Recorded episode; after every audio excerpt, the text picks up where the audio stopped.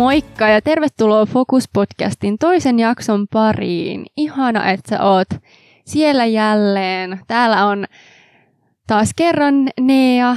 Ja Riikka, moi vaan.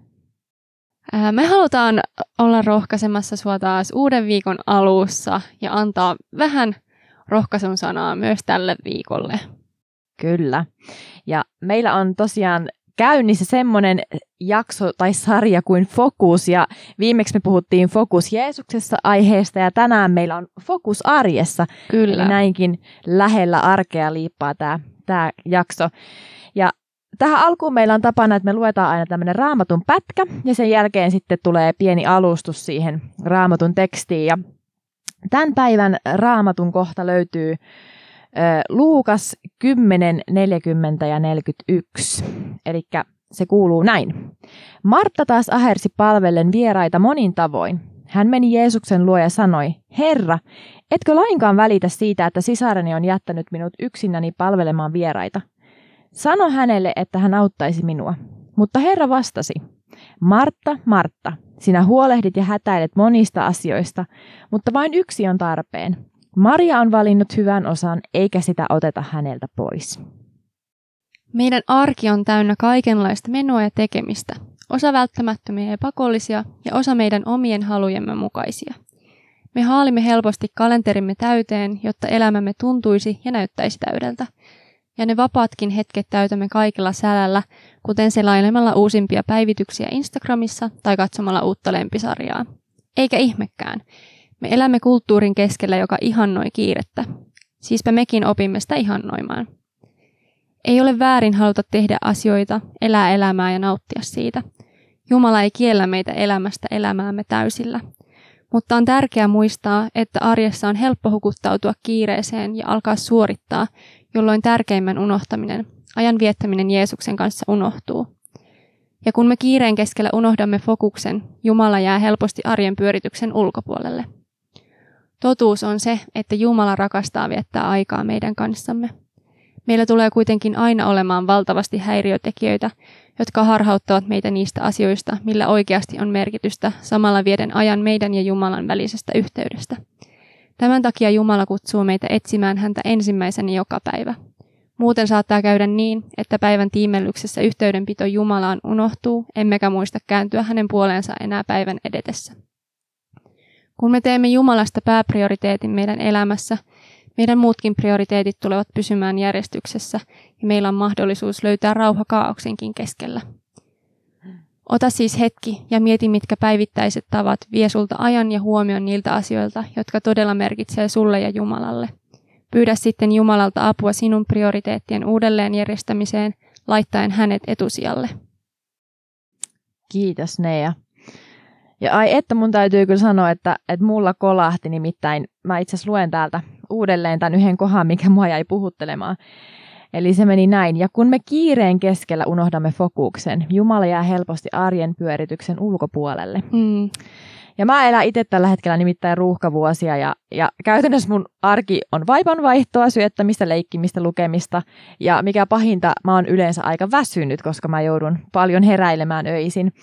Ja mulla alkaa aamut ja päivät yleensä aina samalla kaavalla, että lapset herättää mut ja siitä se lähtee sitten käyntiin. Ja se, mikä mua harmittaa, on just tämän kiireen keskellä, sen semmoisen hektisyyden keskellä, että, että mulla ei ole mahdollisuutta pysähtyä, koska koko ajan joku tarvii mua. Mm. Ja mä oon niinku ruvennut miettimään sitä, että mun on pakko ruveta jotenkin itse konkreettisesti raivata tilaa sille, että mä voin viettää aikaa Jeesuksen kanssa, edes vaikka kerran viikossa. Mm.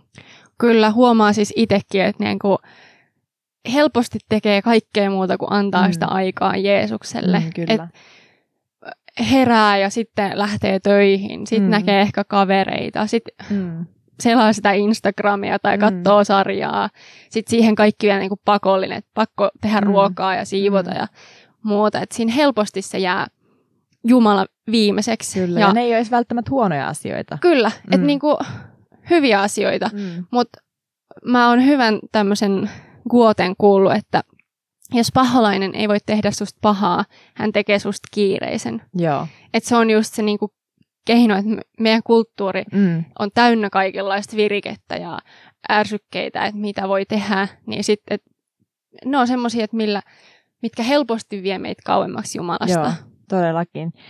Ja jotenkin tuohon just täytyy se muistaa, että pahoillainhan ei tietenkään pysty meidän aikataulua täyttämään meidän mm. puolesta, mutta tavallaan se, että jos me lähdetään vaan tämän kulttuurin mukaan ikään kuin ajelehtimaan, en tiedä, oletteko nähnyt Helsingissä aina keväisin semmoinen joku joki ajelehtiminen, että tyypit menee sinne jollakin uimapatjoilla ja renkailla ja sitten ne vaan lilluu siellä vedessä ja menee sen joen mukana. Niin Jumala ei ole kutsunut meitä tavallaan semmoiseen ajelehtimiseen, mm. vaan Jumala on kutsunut meitä nimenomaan toimimaan eri tavoin kuin miten kulttuuri toimii. Kyllä. Ja se, mitä mä itse sitten oikeasti tässä tämän pohdintani jälkeen tästä alkuvuodesta tein, oli se, että mä rupesin konkreettisesti niin kun tekemään semmoista viikkoplanneria tai viikkosuunnitelmaa, että, että mä löytäisin sen ajan tietyille asioille, mitkä on mulle tärkeitä. Esimerkiksi vaikka liikunta on yksi semmoinen, minkä mä oon mm. huomannut, että se tosi helposti unohtuu, jos mä en ole varannut sille aikaa mun viikosta. Ja toinen asia on totta kai tämä, että, että oikeasti viettää Jumalan kanssa sen hetken, että, että mä laitan kalenteriin, että hei tänään tämän päivän tavallaan agenda jossakin vaiheessa sitä päivää, niin on se, että mä tänään vietän Jumalan kanssa sen hetken. Tai, tai huomisen tehtävä on se, että mä huomenna otan jonkun 20 minuutin tauon ja vedän jonkun jumpan. Että tavallaan semmoinen konkreettinen Kyllä. asia, millä mä saan heti siihen rytmiä ja, ja löydä oikeasti sen ajan sieltä arjen keskeltä. Kyllä, ja se on nimenomaan meidän päätös, että mitä mm. me tehdään siellä arjessa, että mille me annetaan aikaa. Että luetaanko me raamattua vai katsotaanko me sitten se uusi, ö, uusi jakso siitä sarjasta, mitä me seurataan mm. sillä hetkellä. Et se niinku vaatii niitä meidän päätöksiä.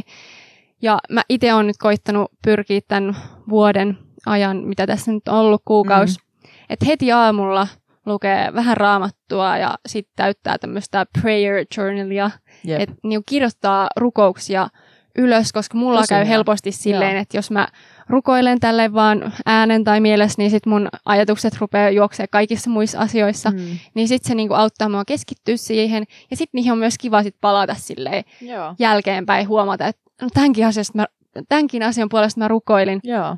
Ja wow, wow että Jumala on toiminut mun elämässä.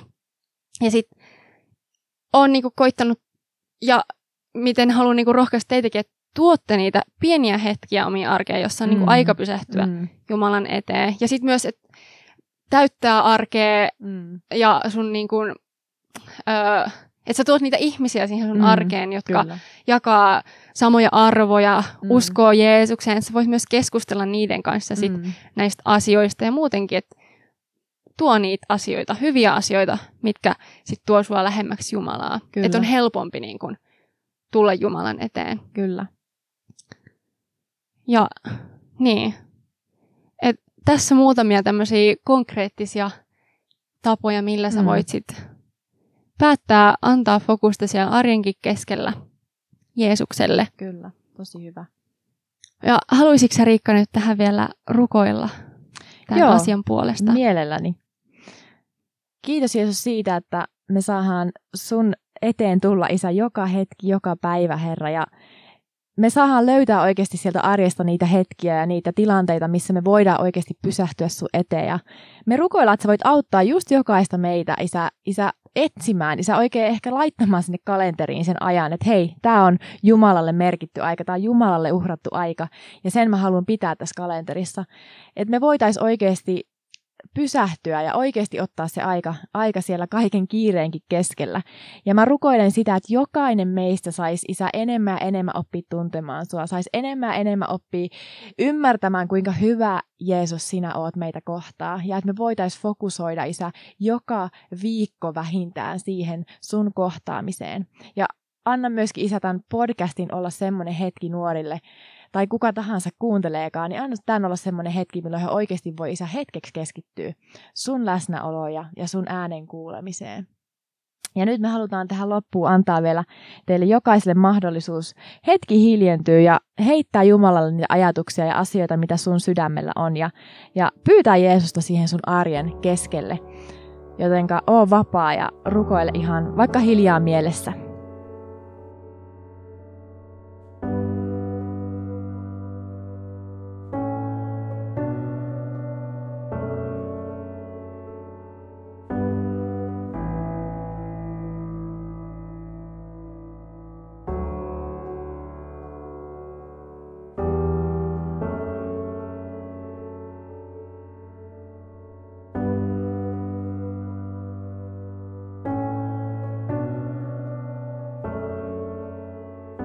Amen.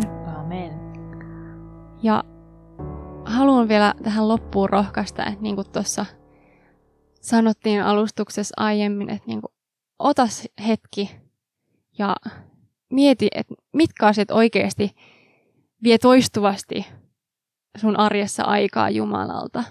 Et käy läpi ne asiat ja mieti oikeasti, että niin kuin, mitä sä voit muuttaa ehkä toisin, että sä saisit annettua enemmän aikaa Jeesuksen kanssa viettämiseen.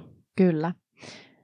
Tässä oli tämä jakso tänään, joten me palataan taas ensi viikolla ja toivotetaan sulle ihan mahtavaa viikkoa. Kyllä, moikka! Moi moi!